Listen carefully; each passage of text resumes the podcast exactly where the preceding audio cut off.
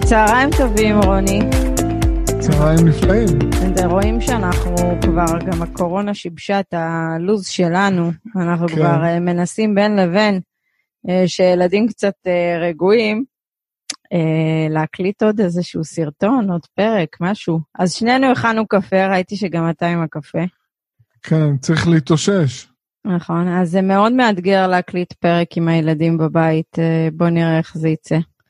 אני שומעת אותם ברקע, מקווה שלא יהיה אה, מה שנקרא רעשי רקע בפודקאסט.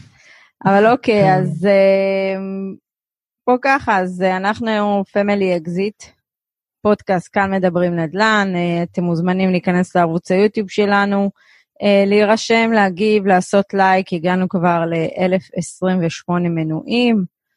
אנחנו נשמח כמובן להמשיך ולהפיץ את הידע, אז אתם אה, מוזמנים להיכנס, יש שם הרבה תוכן.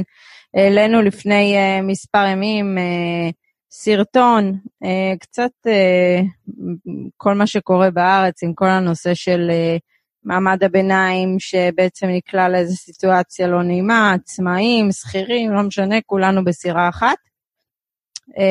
ואיך זה באמת ישפיע. אז אנחנו כמובן חייבים להמשיך לעקוב, אבל זה רק להראות לכם שאתם צריכים עכשיו להבין שהמשבר הזה, תמרור אזהרה, ואתם צריכים להתחיל לעבוד למשבר הבא, כי את המשבר הבא של המתי. נכון, אה, משברים אה, תמיד קורים, אה, זה יכול להיות משבר כלכלי, זה יכול להיות מגפה שגורמת למשבר כלכלי, זה יכול להיות משבר שנובע מפעילות, ממבצע צבאי שנמשך מספר חודשים, יכול כן. להיות גם משבר פוליטי. אז. אה, משברים אה, הם נקודה אה, שכל אחד מאיתנו צריך לצלוח, גם כמשקיע בשוק ההון, כמשקיע בשוק הנדל"ן, ובכלל אה, אזרחים שגם נמצאים בגיל פרישה. אגב, אני, המשבר הזה הוא אמנם בריאותי בגדול, אבל כמובן שהוא מושך איתו כלכלות, מה שנקרא, זה תלוי כל מדינה איפה היא נמצאת. ראינו. שסין אה, מתאוששת, אה, טיוואן, אה, דרום קוריאה ממש מתמודדת עם המשבר בצורה יפה, וראינו מדינות כמו ישראל, שלא מכניסים את היד לכיס, ובעצם עלולים לגרום לפה למשבר מאוד עמוק. אז זה בדיוק, זה בדיוק נקודה שהייתי רוצה להתייחס אליה. למשבר הזה יש השלכות אה, כלכליות אה, אה, משמעותיות. מהמם. והוא מצריך uh, טיפול מתאים. אז uh, גם uh, בכל כלכלה זה פגע בצורה אחרת וזה תפס אותה במקום אחר מבחינת המצב הכלכלי והחוסן הכלכלי, אבל בסופו של יום הטיפול שרוב המדינות uh, uh, נקטו, הצעד שהם נקטו בו זה סגר ברמה כזו או אחרת, השבתה של הפעילות הכלכלית כמעט באופן מוחלט. אפשר במשק. להגיד שבכל העולם פועלים אולי 30 אחוז. אה, אולי אפילו פחות. נכון, כן, תלוי באיזה ו- מקום. נכון, ובמקביל אה, יש את הנושא הזה של הבדיקות, ואז מתחילים לחשוב על אסטרטגיה של יציאה. אז מהמם. כל מדינה התנהלה אחרת, יש מדינות ש... אה, יהיה להם יותר קשה, סלאש איטליה, ספרד, ארצות הברית, כן, יהיה להם מאוד כן. קשה לחזור אה, לשגרה בימים הקרובים, ב- ב- בשבועות הקרובים. קשה לראות את זה קורה. אה, אני חושבת שהם ממש אה, במצב שם לא טוב.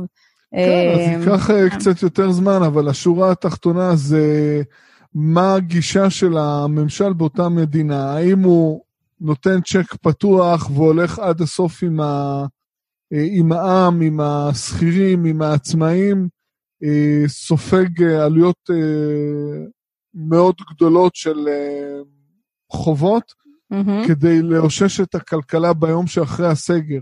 כי לסגור זה מאוד קל, אבל אה, איך לפתוח. להפעיל את הכלכלה זה קשה. אז, אז רגע, שני- היום, רגע רוני, היום בפרק הזה אנחנו נתמקד דווקא באסטרטגיה של השכרה לטווח קצר, וזה מאוד מתקשר גם לתיירות, נכון. לכל הנישה הזאת, ואנחנו נדבר על איך זה באמת משפיע ומה יקרה הלאה מבחינת האסטרטגיה הזאת. אז אנחנו יודעים שיש המון מדינות, המון משקיעים שמשתמשים באסטרטגיה הזו, כמובן במדינות שיש בהן הרבה שהן תיירותיות, אז זה כמובן מילת המפתח, אבל הייתי רוצה לדבר על הנושא הזה של השכרה לטווח קצר ובכלל תיירות, מבית של משקיעים ולקחת את זה דווקא לארץ ולדבר על העיר אילת. העיר אילת ממש, מה שנקרא, לקחה את זה, אני חושבת, uh, חטפה הכי קשה מכל הערים בארץ. אנחנו מדברים שם כרגע על 70 אחוז אבטלה, וזו עיר שמושתתת נטו על תיירות. Uh, אני זוכרת שבקיץ, ביולי, הייתה כתבה מאוד גדולה על העיר אילת, מאחר וסגרו שם את נמל שדה, את הנמל שלהם. שדה, או, נכון. לא, זה לא שדה דן. לא, נמל התעופה באילת. כן. כן, והעבירו אותו בעצם ל-50 דקות מאילת, ואמרו איך זה ישפיע על התיירות, והרבה אמרו שזה לא ישפיע בצורה מאוד אה, גבוהה.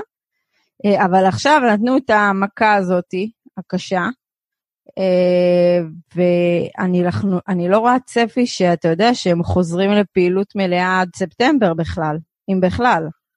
כן, אה. זה מאוד קשה בשבילם. נכון, כי בכלל מדברים על זה שכל אה, עוד אה, לא מוצאים את החיסון לחיידק הזה, אז עדיין יהיו מגבלות, וקשה לי לראות תחת מגבלות כאלה ואחרות, אנשים נוסעים לטייל בעולם לחופשות עם מסכות על הפנים. כן, אבל... אבל מה שרציתי להגיד זה באותו סרטון ביולי היה חברה שמשווקת שם איזשהו פרויקט דגל בעצם באזור שפינו שם את הנמל תעופה, אז זה חצי מלון, חצי דירות, אה, כשבעצם מביאים משקיעים לשם להשקיע לטווח קצר, או להשקיע בכלל, כל מה שמבוסס על העיר הזאת זה תיירות. אז נניח זה כל המלונות בעצם אה, צריכים מקום לשכן את העובדים שלהם והכול. אבל עכשיו, אף אחד לא צריך כמות כזאת של דירות. מן הסתם. יש שם בעיה, כי הרי הצעירים זה אלה שבאים לעבוד שם, זה צעירים, אה, הרבה עבודה מועדפת, אה, הם לקחו את הרגליים שלהם ומה שנקרא חזרו חזרה. נכון, וזה לא מקרה יוצא דופן כשמדובר אך ורק אה, במשבר שהוא מגפה. בכל פעילות מבצעית, אז ישר לא מבחינים בין אילת לגוש דן, וישר אה, מבטלים, אה, בדרך כלל מזמינים אה, תשעה חודשים בממוצע קדימה. Mm-hmm. אז יש ביטולים של נסיעות לישראל ובין היתר לאילת, זו פגיעה קשה. וגם כשיש משבר כלכלי, אז באופן טבעי, התא המשפחתי, יש נטייה לקצץ בעלויות שניתן להתקיים בלעדיהן. Mm-hmm. זאת אומרת, היום כשיש לחץ מבחינה כלכלית, אולי אה, כל אחד אה, מרגיש מאוד נחמד ונעים לחשוב על חופשה שנתית איפשהו, אבל כרגע זה סוג של מותרות עבור הציבור הרחב, וזה משהו שקל לדחות אותו. אז... זה בעצם מתקשר בכלל לתמונה הכוללת של ישראל. ש... אני, אני היום דיברתי איתך קצת, שאמרתי, אוקיי, אני... אני מהצד שלי עצמאית, אתה עצמאי, אה, אבל אני לא יכולה להתבסס כרגע רק על הפורטפוליו שלי, כי בעצם יש לי אה, הלוואות. כן. אני עושה כל מיני שינויים כרגע של קטע של הלוואות, אבל זה לא שאני חוששת, אלא יותר אני רוצה להגדיל את ההכנסה הפנויה שלנו כדי בעצם אה, בהמשך, שנה, שנתיים קדימה, יהיו עוד שווקים מעניינים. אה, אבל אמרתי לך, אני מעדיפה קצת לצמצם. ווואלה, אה, כמוני אני מאמינה שרבים, ואז זה גורם בעצם לזה שיש ירידה. פחות צריכה. נכון, ירידה בביקושים. זה הורס בעצם מה שנקרא את הפעילות הכל... העסקית אה, במשק, בין אם זה מסעדות, שיחשבו פעמיים אם לצאת, אה, בין אם זה נכון. סרטים, בילויים, תיירות וכיוצא בזה. אז נכון. כשאנחנו בתוך משקיעים הולכים בעצם להשקיע בעיר כמו אילת ומבססים את האסטרטגיה שלנו העיר כמו אילת, שרוב הביקוש שלה נוצר כתוצאה מתיירות, מהגירה של אנשים שמגיעים בשביל לעבוד ב- ב- במלונות והכל, אז אנחנו עלולים אה, להתבדות, ההשקעה שלנו אה, עלולה לא לעבוד, ופה זה הבעיה, זאת אומרת, אם אתה מבסס את ה... בתקופות מסוימות. נכון, אם אתה מבסס את האסטרטגיה שלך, ויש לך נכס בודד אחד, וזה הנכס שאמור להניב לך כסף וגם לקחת מינוף, אתה בבעיה.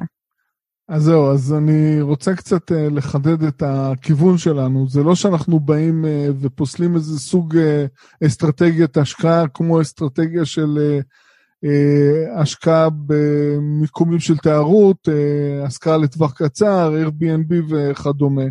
אנחנו באים ממקום של הכי פשוט.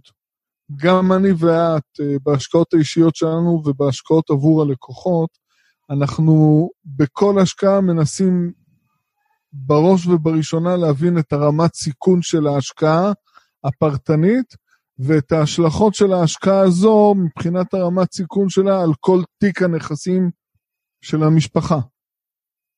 אז אה, אם יש אחד שיש לו עשרה נכסים ונכס אחד אה, הוא משקיע באסטרטגיה של אה, השכרה לטווח קצר,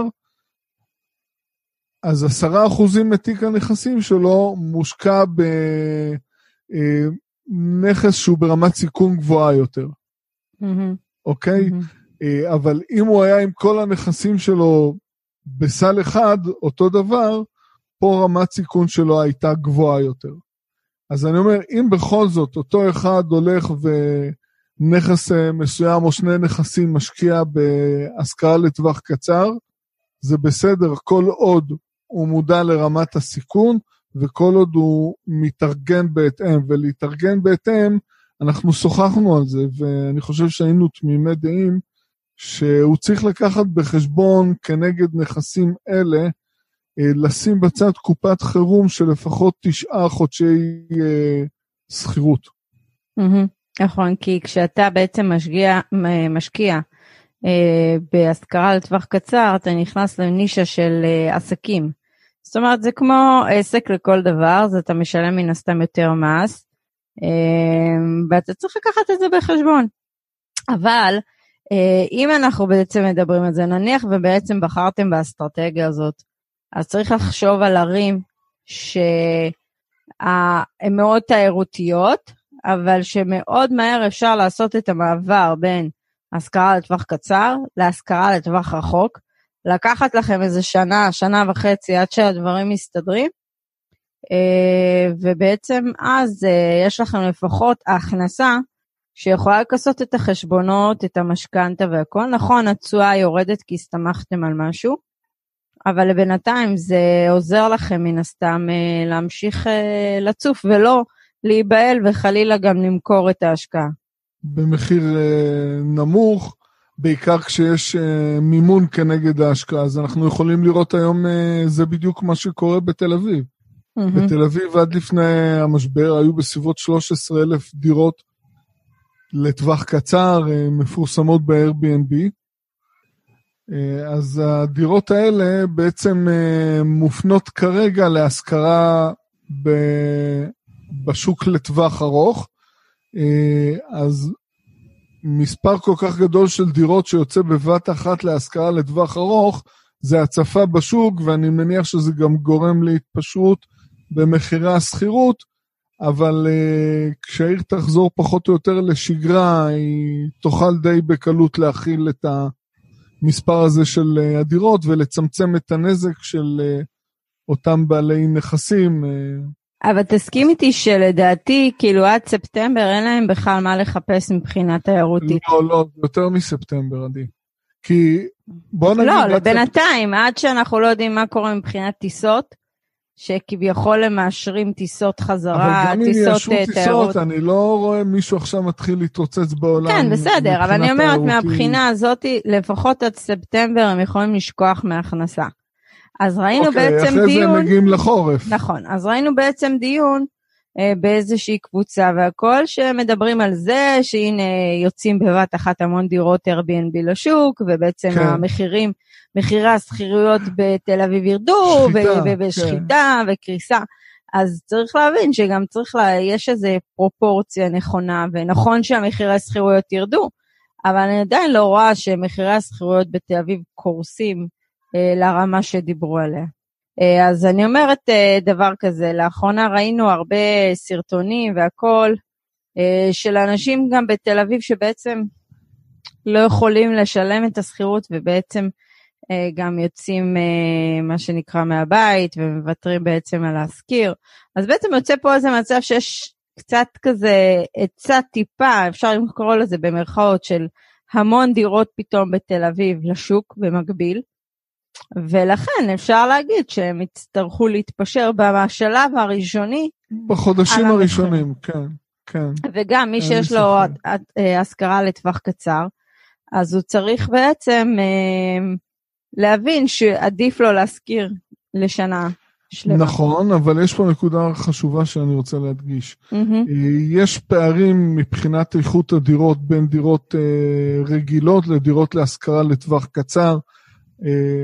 יצא לי לראות הרבה מאוד דירות טווח קצר, זה דירות מדהימות, מאובזרות, מתוחזקות, אה, וגם כשהן אה, מתווספות עכשיו לשוק, אני לא רואה אותן מתווספות באותה רמת מחירים של הדירות הרגילות. Mm-hmm. זאת אומרת, אם זו דירה של שלושה חדרים שהגיעה מה-Airbnb, היא אומנם תתווסף להיצע הנכסים של השלושה חדרים אה, בתוך תל אביב, אבל היא, היא חייבת להיות במחיר גבוה יותר, כי יש פה בלאי אה, של הריהוט, בלאי של המוצרי חשמל, זה דירות סופר מאובזרות, ויש גבול לכמה שהמשכיר יכול לרדת.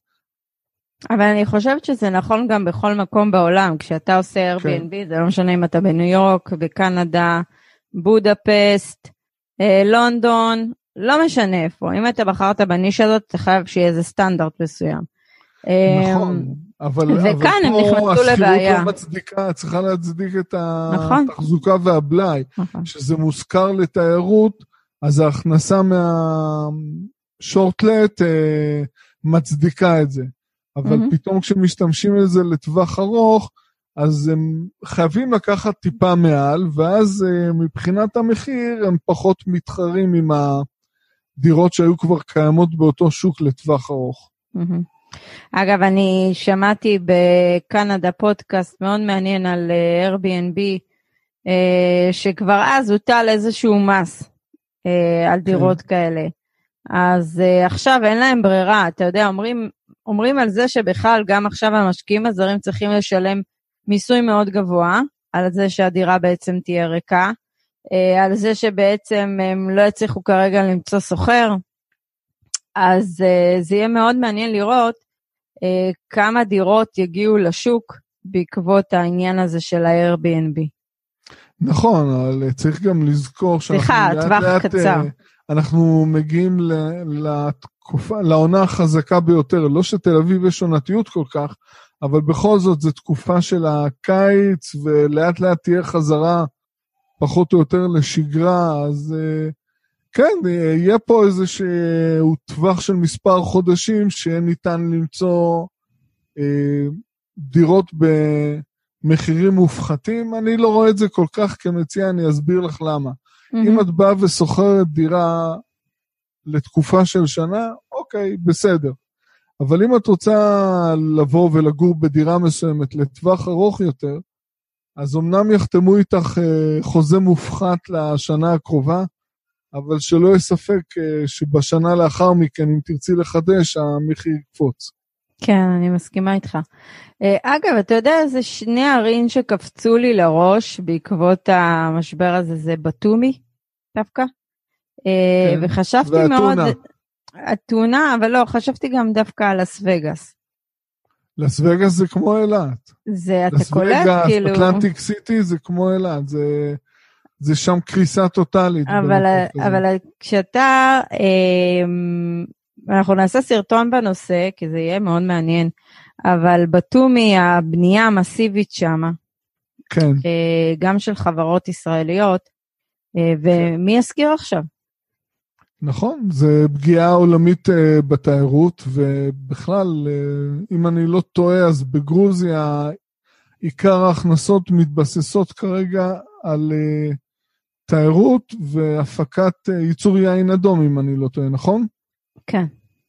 אז אה, כן, זה... זה יהיה מאוד מעניין לראות את זה. איך נכון. זה ישפיע על הטווח אה, היותר ארוך, אבל תראה, אני חושבת שמי שסבל או סובל או יסבול בעיקר מהמשבר הזה, זה יהיה כל מי שהשקיע בנדל"ן מסחרי, אה, כן. תיירות, Airbnb, דברים כאלה, הם יותר כן. יסבלו ללונג רן, יכול להיות שגם אנחנו, אתה יודע, הסוחר לא ישלם, יצטרך לפנות אותו, הפינוי יהיה יותר מאוחר, אבל בסופו של דבר אתה מגיע למצב שכאילו הסוחר יוצא, הם מוצאים סוחר חלופי שעובד, עדיין אנשים יחזרו לעבודה, ויכול להיות שאתה תצטרך לעדכן אה, לשנה הקרובה שכירות טיפה יותר נמוכה, כדי ככה להיות בראש אני הקט. רוצה לתת לך דוגמה מהעבר. בגוש דן, אז אה, אני יכול לתת לך דוגמה חיה מתל אביב. אה, היה משבר בנדל"ן שהתחיל ב-96-97, שיא המשבר היה באינתיפאדה השנייה 2001-2003. באותה תקופה אחוזי האבטלה הגיעו לעשרה אחוזים. מהמם. אה, אני יכול להעיד מניסיון אישי שבאותה תקופה מחירי השכירויות בתל אביב לא עלו, אבל הם גם לא ירדו. מהמם. זאת אומרת, היה איזשהו אה, רצף של מספר שנים שהשכירויות נתקעו, אוקיי? אז גם פה, אם יהיה תקופה מסוימת שתהיה ירידה של מספר חודשים, אחרי זה זה יהיה תיקון ויתייצב למשך זמן מסוים, בסדר, בכל זאת אה, בואי לא נשכח, המחירי שכירויות עלו למעלה מ-200 אחוז ב-12-13 שנים האחרונות, שלא לדבר על אה, עליית מחירי הדירות. אז אם עכשיו המשקיעים שפעלו בשוק הזה אה, יספגו תקופה קצת פחות טובה, לא קרה שום דבר, זה חלק מהשקעות נדל"ן, זה, יש תקופות כאלה. נכון, אני מסכימה איתך. אבל תראה, אמ, אין ספק שכל מדינה תספוג את זה, אמרנו, בצורה שונה. אה, כאשר יש מדינות שמבחינת cycle המחירים, גם ככה הגיעו בועתיות, אני מדברת על אה, ישראל, על קנדה, על כן. אוסטרליה, על ניו זילנד, ארצות הברית, גרמניה. אה, ויכול להיות, אתה יודע, שאנגליה, כל מה שקרה לה עם הברקזיט קרה בסופו של דבר לטובה. נכון. כי שם את הציבור השוק- הרחב ישב על הגדר, אז המחירים אה, לא... אז עכשיו הוא יושב עוד קצת על הגדר. אז יישב עוד קצת. אני רציתי שנייה לחזור ברשותך לתל אביב. אני אגיד לך אוקיי, משהו. אתה אתה אוהב את תל אביב. הרכב הסוחרים, סוחרי הדירות בתל אביב. זה פורסם לפני פחות משנה, זה 70 אחוז עובדי הייטק. אז. יחסית להרבה מהסקטורים, הסקטור הזה, נכון לעכשיו, הוא נפגע פחות. כן. זאת אומרת, מה שאני בא להגיד, למרות אה, שנכנסו הרבה דירות של Airbnb לשוק עכשיו, אם הייתה פגיעה ממשית אה, וקשה בתחום ההייטק, מהמם. זה היה פוגע הרבה יותר משמעותית אה, בשוק השכירויות של תל אביב, כי לא כל אחד, אה, כל שכיר ממוצע יכול להשכיר דירה באזור הזה. ובול דיברנו על זה בבוקר, שמי שהכי פחות נפגע במשבר הזה הייטקיסטים, כן. עובדי ציבור, כמובן כל הפארה-רפואי והכל כן. לא נפגעו, אבל... אה, ו- ואני חושבת שהנפגעים העיקריים פה הם אה, מי שהתעסק בתיירות, אה, מסעדות, בילויים, כל הנושא של הפקות אירועים, חתונות, כל מי שיש לו יד בדברים האלה. אני לא רואה איך הם שורדים את התקופה הזאת. כאילו, זה- תראה, זה... עדי, אם הממשלה לא ידפיסו כסף, ייקחו חובות, אין לי מושג מה הם יעשו. אז אמרתי, אם הם ייתנו פה צ'ק פתוח, אז אנחנו נסיים את המשבר הזה עם פחות חובות, אבל עם הרבה פחות עסקים, מעסיקים, ו... בהרבה מקרי, והרבה מקרי מוות. כן, אין, כי אם לא יעזרו להם אה, לחזור לפעילות, אז הם לא יעבדו, והעובדים שלהם לא יעבדו, והם יפלו בכל מקרה על אה, מערכת הרווחה. אז אה, אה, זה... אבל זה אה, תראה, זה, אתה מדבר על אנשים, לדוגמה, את התרבות הולכים להחזיר פה בסוף, תרבות, תיירות, כן, ויש פה הרבה אנשים שקשורים בקצוות שלהם לעולם הזה, זאת אומרת, תאורנים, תקליטנים, צלמים, נכון, וואטאבר, ואלה האנשים הקטנים העצמאים, שחלק מהם בעלי שליטה גם, שלא נכון. מכירים בהם, כמוני וכמוך. אה, ויש חלק אה, אחר שהוא נחשב לעצמאי, שגם יש לו הכנסות מעל גובה מסוים, אז כל מיני דברים כאלה שהם עשו, לא הצלחתי להבין למה. אה, אבל אני חושבת שאם האנשים האלה מתחילים לקרוס, אז אתה יודע, יהיה לנו פה מצב ברור, של יש המון דירות יש שהולכות ספקים. לשוק. אבל יש פה, נכון. יהיה פה מצב שהרבה אנשים לא עומדים בהתחייבויות שלהם, צריכים למכור, להתחיל למכור את הדירות. וזה. קיצור, זה, אתה יודע, תמיד אמרנו שישראל נראית כל הזמן ורוד. ורוד, לא, תמיד. זה, זה, זה יפגע בצורה דרסטית בביקושים. כשיש הרבה מובטלים, זה פוגע בביקושים, זה יכול להכניס את המשק למיתון עמוק יותר, מהמם.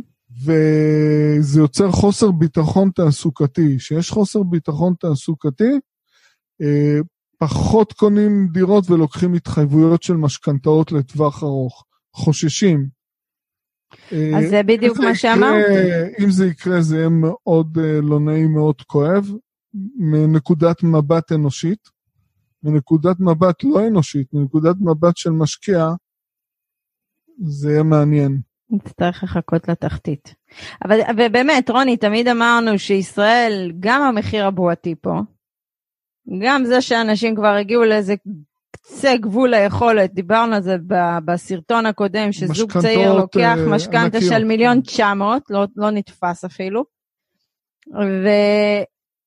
ואתה מתאר לעצמך, אתה יודע, צחקו, אמרו, פה לא יהיה אף פעם משבר 2008 שהיה כביכול בארצות הברית. לא יהיה פה סאב פריים, הרי הבנקים ויסתו את ההלוואות אלינו, כן. לא נתנו לחתול והכלב חלילה הלוואה, כמו שנתנו בארצות הברית, אבל מצד שני, אה, אנחנו לא יכולים להתעלם מהעובדה שלקחו פה משכנתאות מפלצתיות, ואם משקי הבית קורסים, אז גם המשכנתאות התחילו מן הסתם, כל העסק הזה התחיל לאט נכון, לאט אז לקרוס. אפשר למקד פה מספר דברים. זה החובות הגדולים למשכנתאות בעיקר של משקי הבית, להלוואות לכל מטרה. אה, בגוש דן יש היצע נמוך של נכסים, אבל יכול להיות שבפריפריות ההיצע הגדול אה, יותר של נכסים אה, ישפיע על המחירים. אם יהיו אחוזי אבטלה דו-ספרתיים כמו בתקופה של האינתיפאדה השנייה, אז אין לי ספק שתהיה פה פגיעה ברמת המחירים.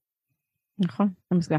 אוקיי, בואו רגע נתמקד, אנחנו קופצים, אבל יש פה, אתם צריכים להבין, העניין, הנושא הזה של הקורונה, אה, לא מעסיק אותי ואת רוני ברמה הבריאותית וזה, אנחנו לא איזה מפחדים או משהו, אנחנו מאוד חוקרים את זה דווקא מהצד של איך זה ישפיע על שווקים, ולהבין יותר את הפסיכולוגיה שעומדת מאחורי הדברים, כי כרגע הציבור מפחד, כולם מפחדים, כאוס, כולם לחוצים, וזה מה שיוצר, זה, זה משבר, חבר'ה, אם אתם לא יודעים לעבוד עכשיו, דווקא עכשיו, זה כמו המאני טיים עכשיו. עכשיו מתחיל משבר, את זוכרת, משברים. אה, הבוקר אנחנו דיברנו בשיחת טלפון, אז אמרת שזה די אה, טבעי שהיום אנשים אה, יתכנסו, יחשבו פעמיים לפני כל הוצאה.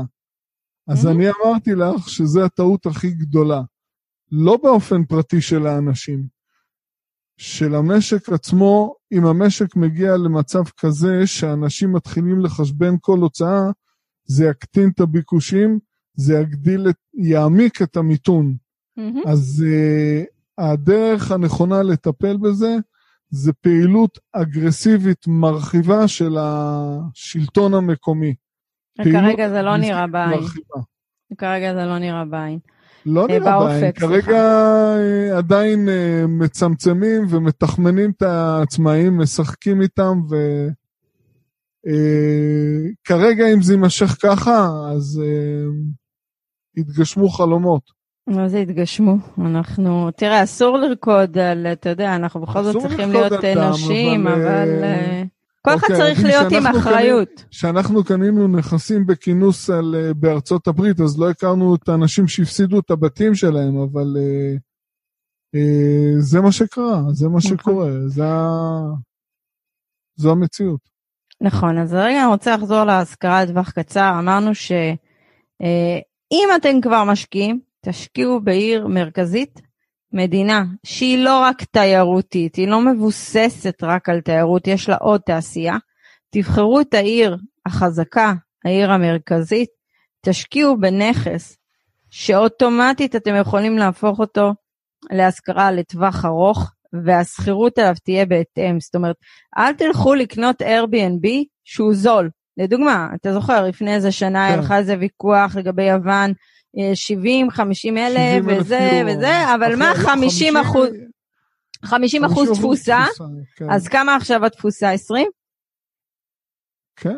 כמה זה ירד? אז מה עשינו בהשקעה לא, הזו? לא, גם אני באתי ואמרתי להם שם שהמחיר של 70 אלף יורו אחרי שיפוץ לייצר דירת Airbnb, זה כל uh, משקיע יכול לקחת הלוואה לכל מטרה והון קטן ולרכוש כזה נכס. אז זה יוצר הצפה.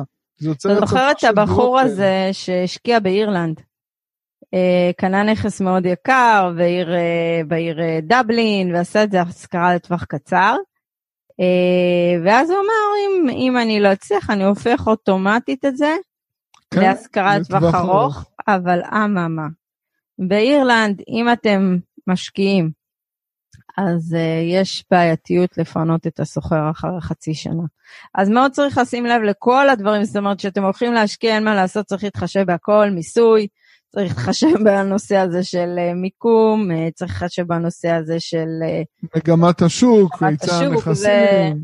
אין כן. מה לעשות, זה מכלול של דברים ולא רק פעם אחת. Uh, ואני חושבת, אבל רגע, לגבי השכרה לטווח קצר, רגע, אתם צריכים גם שזה לא יהיה עיקר התיק שלכם, גיוון.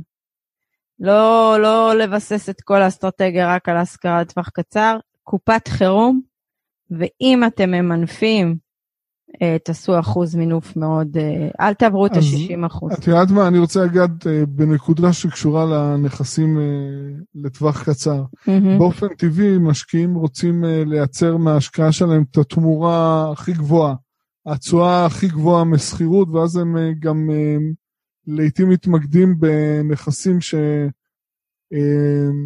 ברמת סיכון גבוהה יותר.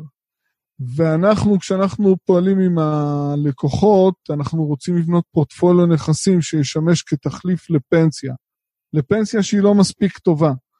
ולכן אנחנו מתמקדים בעיקר, בעיקר, בנכסים סולידיים, אה, שמגדילים את הוודאות של קבלת השכירות החודשית. והעובדה הכי טובה לכך זה בעצם המשבר הנוכחי. אנחנו רואים את הקבלת שכירויות בשוק שאנחנו פועלים בו.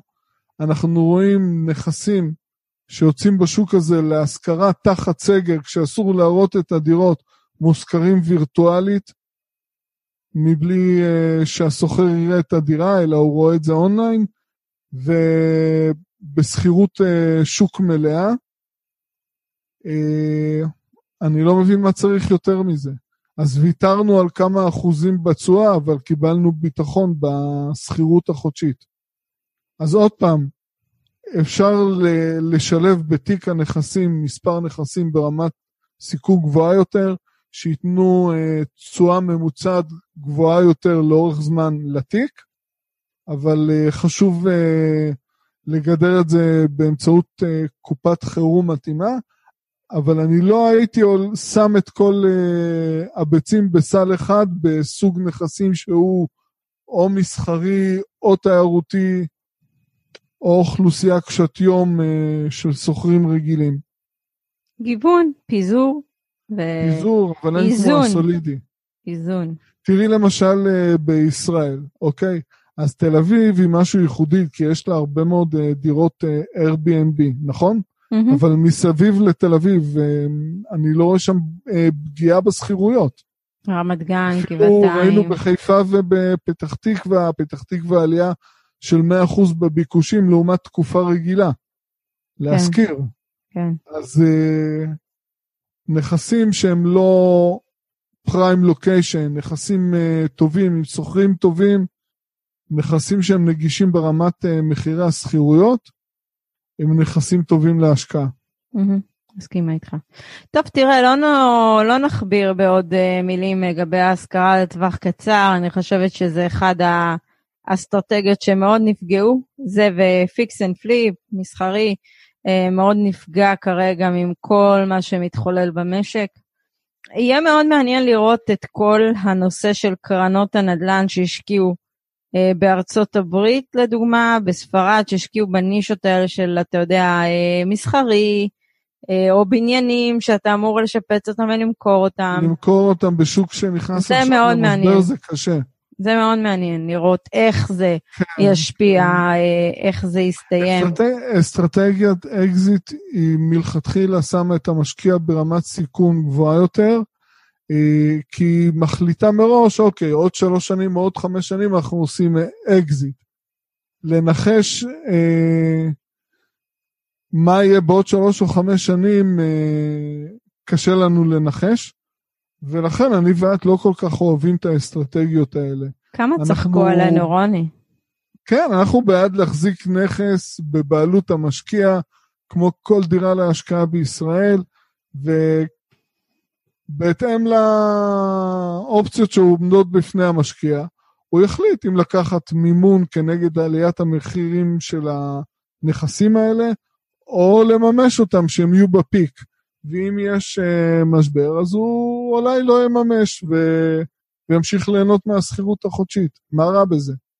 כמה, כמה אש חטפנו בגלל הקרנות האלה שאמרנו שאקזיט זה אי אפשר לצפות מסוכן, כן. עוד שלוש חמש שנים מה יקרה לשוק אלא אם כן אתם עדיף. נכנסים לשוק לאחר משבר אבל אז אתה בלונדון, יכול להגיד שכן. נכון. לונדון אה, שוק שנקרא שוק נדל"ן שנקרא safe haven אלה שהשקיעו שם בקרנות, שהיו אמורים אה, לעשות את האקזיט שלהם ב-2016, שבעצם uh, uh, הייתה החלטה על הברקזיט, הם ספגו הפסדים משמעותיים, כי כן, קשה אמרו... לנחש מראש נקודה מסוימת למימוש. נכון, קשה. טוב, תראה, יהיה מעניין, אין ספק.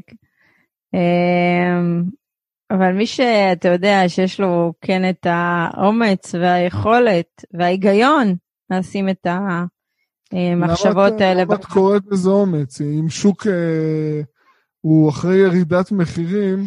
אני אגיד לך למה אומץ, הכי, רוני. לא, לא, שנייה, זה הכי הגיוני לקנות. אה, אומץ זה לקנות בשוק שעלה 12-13 שנים ברציפות. זה, אני חושב, אומץ. לי אין אומץ לקנות בכזה שוק. אז רגע, דקה. אבל שוק מדמם, אין לי שום בעיה. בסדר, אני התכוונתי אומץ בקטע של בן אדם שהוא עדיין לא מכיר, עדיין לא חווה, ואז ייכנס לשוק שהוא כביכול, כמו שאתה אומר, מדמם. אבל אין ספק נכון. שארצות הברית הוא שוק ששווה לעקוב אחריו, כמובן כל מדינה שם תגיב אה, בצורה שונה. יש מצב אחר, כן. כן, בהחלט. אוקיי, טוב, אנחנו uh, נתנו נקודת מבט על ההשכרה לטווח קצר. Uh, כל שבוע נביא איזשהו פרק uh, אחר על מה גורם נגיף הקורונה בעולם, uh, איך מתמודדים, כל פעם נעשה איזה נישה או נושא אחר כזה. אנחנו מנסים קצת לחדש, כי די נמאס להגיד כל הזמן על הקורונה, אבל uh, אין אבל מה לעשות. זה עושה כל מיני שינויים, וזה מאוד מעניין. ו... למה אותי ואותך זה מעניין? כי יש לנו אסטרטגיה מסוימת שעומדת כרגע בשעת מבחן. שהכל ורוד זה, זה לא בעיה, אבל כשיש משברים, אז אם האסטרטגיה היא מספיק טובה כדי uh, לצלוח משברים, uh, אז צריך uh, להתמיד בה ואפילו להאיץ את הפעילות בדרך הזו. אמת. תראה, אני ואתה רק מרחיבים את התיק שלנו. Uh, למרות שלא קנינו נכס מינואר או דצמבר, אני כבר לא זוכרת. לא יפה. כן, אבל יבוא פיצוי. יבוא לגמרי פיצוי, כן? אנחנו, תראה, גם אנחנו צריכים להיות זהירים טיפה בתקופה הזו uh, ברמה העסקית, כמו כל עסק, אין מה לעשות, אבל uh, שנינו יודעים שאנחנו תמיד פועלים בחוסר ודאות. אין יום שאני ואתה רגועים, וככה נכון. בעצם אנחנו פה בונים את התיק שלנו. כן, אה, אבל... אז אתה יודע, זה מצחיק. עדי, כשאני נכנסתי בארצות הברית, באזור שאני פעלתי, היו 18 אחוזי אבטלה, וכל נכס חמישי היה ריק. אין ספק שזה... אז אנחנו הגענו למצב הזה, ואם נגיע למצב הזה, אנחנו מאחלים. אנחנו מאחלים לכולם. לא למקומים אה, לחוות את זה. לא, אבל, אה, בוא נגיד נקודת מבט של משקיעים זה פשוט חלום. אני מסכימה איתך. אה, כולם מדברים על זה, שכולם אומרים את זה, שאת הרווחים הגדולים עושים בעת משבר, נכון.